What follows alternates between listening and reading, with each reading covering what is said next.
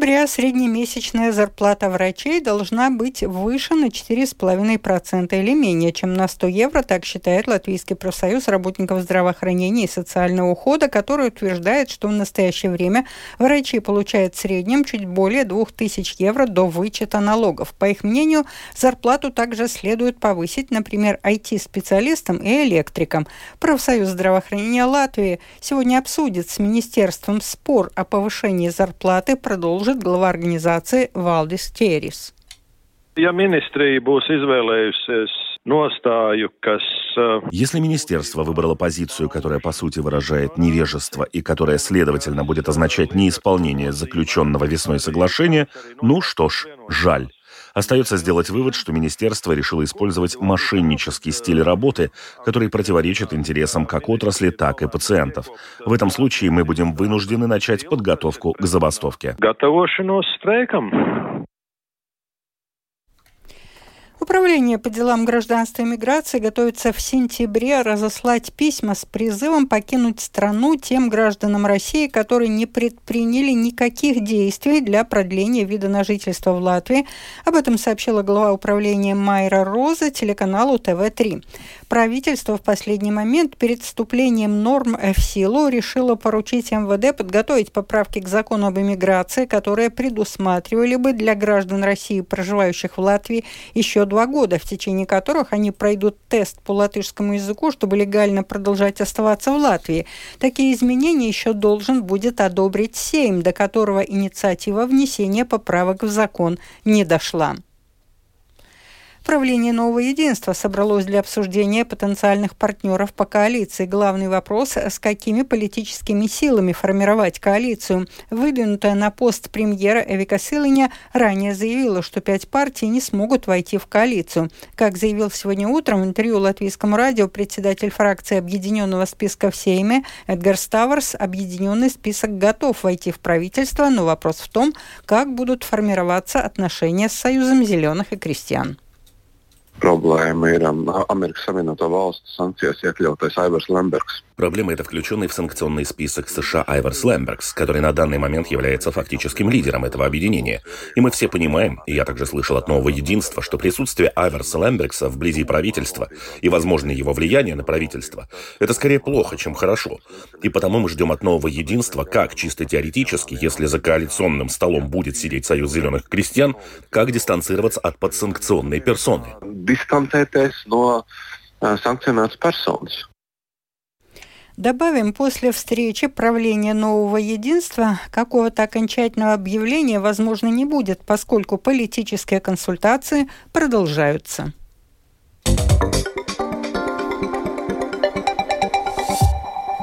В этом учебном году в рамках перехода к единой школе на госязыке на латышский полностью перейдут первые, третьи, седьмые классы. Лепойские школы, если говорить о педагогическом составе, к этому переходу практически готовы, хоть и без потерь не обошлось. Думают в городе также о помощи ученикам и их родителям. Тему продолжит Либо Миллер. Весной в школах прошли проверки педагогов на знание государственного языка. Руководитель управления образования Лепы Кристина Недерлатхара рассказала, что в общей сложности 12 учителей не смогли пройти проверку. Часть была отстранена, и летом они могли улучшить свои знания на курсах, чтобы сдать на необходимый уровень. Кто-то сразу написал заявление об увольнении, а некоторые ушли на больничный. Самую большую нехватку мы чувствуем среди учителей учителей начальной школы, а также STEM-предметов, то есть математики и естественных наук. Проблему решаем на разных уровнях. Учителям предлагаются курсы, некоторые группы уже завершили обучение, и еще две группы планируются в октябре. Но для локальной помощи в школах учителям нацменьшинств, чтобы они чувствовали себя уверенней, разработана система прикрепления к ним учителей-носителей языка. Они могут помочь, к примеру, в терминологии. И педагог может прекрасно обучать своему предмету, а рядом будет помочь помощник, он сможет выручить в разъяснении терминов. Кратковременным решением проблемы нехватки кадров станет совмещение работы в разных школах. Долговременным – стипендии от самоуправления для подготовки педагогов. Она будет выплачиваться в обмен на минимум три года обязательной отработки после окончания учебы. В Лепойской седьмой средней школе, как считает ее директор Павел Юр, к переходу готовы. К сожалению, три учителя у нас решили не продолжать работу в школе, но я не могу сказать, что это зависит только от проверки госязыка. Конечно же, нехватка учебного пособия дает о себе знать, и мы уже участвуем в одном проекте, будет у нас еще два проекта для того, чтобы максимально подготовить учителей на деле, но и также внедрять культуру и славянскую, и латышскую, потому что переход на латышский язык, он всецело также зависит от культурного момента. То есть не потеряя свою принадлежность культурную, чтобы дети узнавали и латвийскую культуру гораздо лучше. Так что я считаю, что мы готовы на старте, но как оно пойдет дальше, нам надо время, год, тогда посмотрим. В школе до сих пор свободны вакансии учителя биологии и специального педагога. Пока, как говорит Павел Юр, расчет на внутренние ресурсы. В Лепойской третьей основной школе, как рассказала ее директор Галина Скоробогатова, тоже есть потери. Шесть учителей и один помощник учителя весной не прошли проверку. Четверо учителей и помощник педагога уволились сразу, одну учительницу пришлось уволить позже. И только один педагог очень активно учила язык, успешно пересдала экзамен и вернулась к работе. Галина Скоробогатова считает, что первый год перехода будет очень тяжелым, но надо выдержать. В школах провели диагностику знания языка среди учеников. Разумеется, он очень разный. Разработаны планы и для помощи детям, и для поддержки родителей. Обещаны обещанная помощь от государства, но это тема для отдельного разговора. Либо Меллер, Латвийское радио 4, Лепая. Сегодня в Доме природы Латвийского университета проходит конференция работников сферы образования «Европейский союз в нашей повседневности» и на уроке о том, как она проходила и что говорили выступавшие в сюжете Михаила Никулкина. После вступительной речи руководителя представительства Евросоюза в Латвии Занны Петра и короткого обращения двух учеников первой государственной гимназии слово взял президент Латвии Эдгар Сренкевич. Глава государства выступил со своего рода рефератом о том, в чем похожи и чем отличаются возможности и обязанности президента и учителей. Среди прочего, обращаясь к учителям, Ренкевич отметил важность поиска выхода из конфликтных ситуаций как между детьми, так и между коллегами.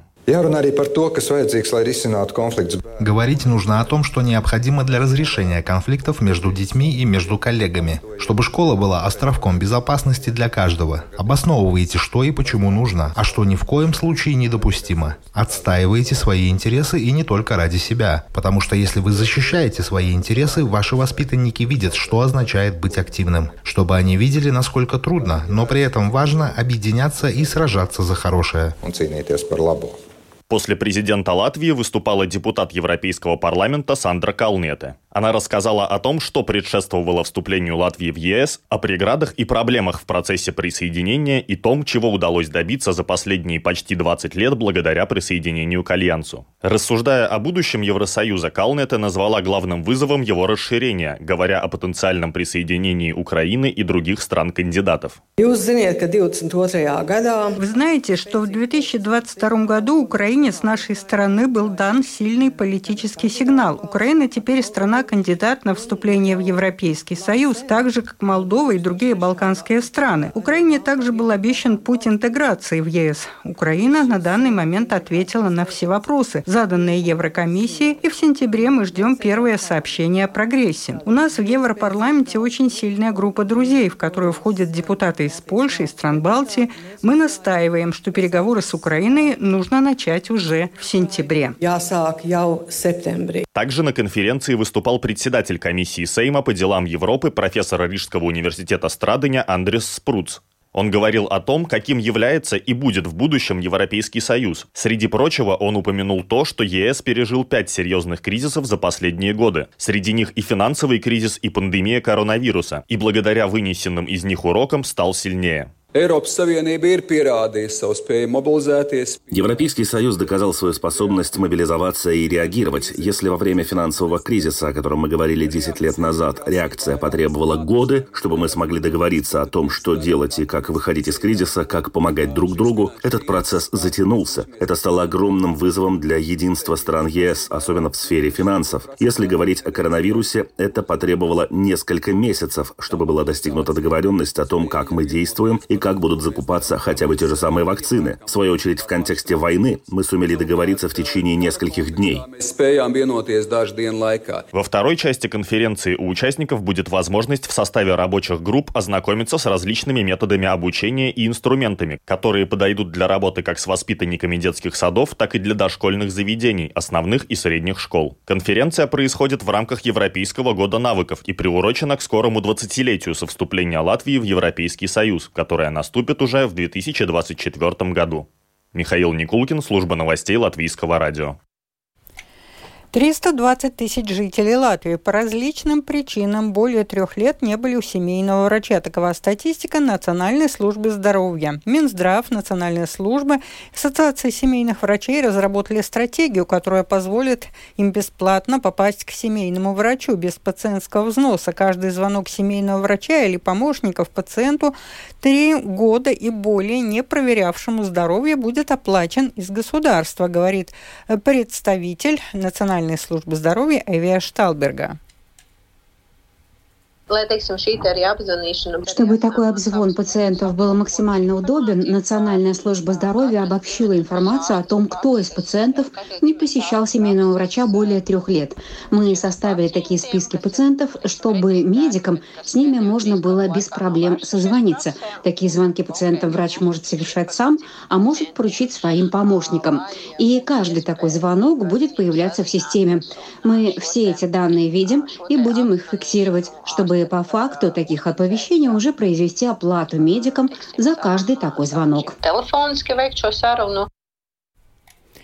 Использование видеорегистраторов становится все более популярным. Нужно ли регистрировать устройство? Не нарушает ли публикация в соцсетях нормативные акты по защите персональных данных? И в каких случаях записи с видеорегистратора нужно предоставлять правоохранительным органам? Все это узнавала Людмила Пилип.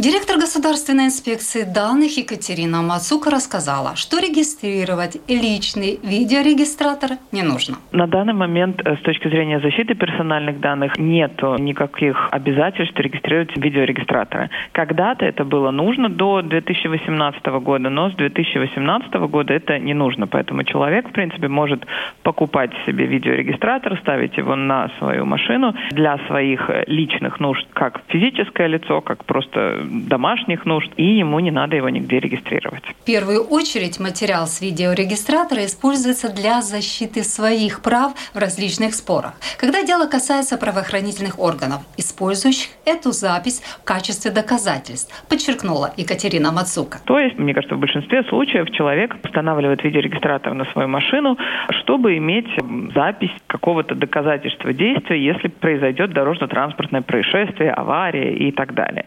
И тогда у человека есть полное право эти записи своего регистратора отдавать и в полицию, чтобы полиция могла расследовать дело, и в страховую компанию, если его машина была повреждена, и видеорегистратор зафиксировал, какая другая машина сделала повреждение, или это же сам человек сделал повреждение. Если же человек размещает записи с личного видеорегистратора в социальных сетях, и такое видео содержит различные личные данные, то тут уже вступают в силу нормативные акты по защите данных. Кто-то публикует в своем канале в Ютубе, кто-то публикует в Фейсбуке, да, посмотрите, как, не знаю, какая-то машина плохо ездила, или кто криво припарковался, или как э, меня подрезали или поддели, или вот как этот пешеход смешно упал. И на данный момент уже публикация публикация в социальных сетях, в нее уже относится действие регламента о защите персональных данных, и уже человеку нужно какое-то, ну, цель, опять-таки, и правовое обоснование, почему он это делает. Когда опубликовано видео с видеорегистратора,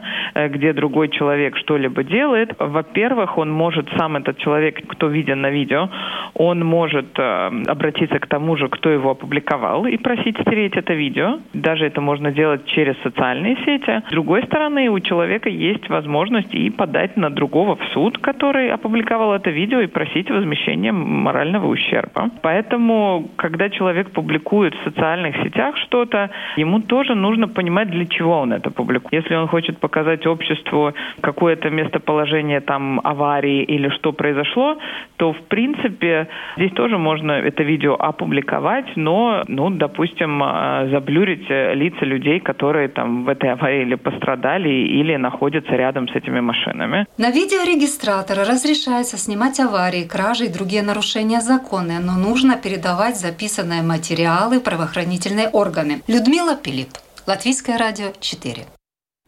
Это был обзор новостей дня сегодня в 13, 28 августа. Продюсер выпуска Дмитрий Шандро. Выпуск провела Алдона Долецкая о погоде. В Латвии ночью переменная облачность, днем облачно, ночью местами с середины дня по западным и центральным районам кратковременный дождь, локально сильные ливни, возможно, с грозой, ночью местами туман с видимостью от 500 до 1000 метров, ветер слабый, в грозу порывистый. Этой ночью от 10 до 14 градусов по стране, на побережье 14-17, днем от 18 до 23, в Латгале местами плюс 24. В Риге в основном облачная погода, ближе к вечеру кратковременный дождь, местами сильный, с грозой, слабый ветер 1,5 метров в секунду, ночью в Риге 12-14, днем около плюс 20 градусов. Медицинский тип погоды второй благоприятный. Читайте наши новости также в Фейсбуке на странице Латвийского радио 24 и на портале russell.sm.lv.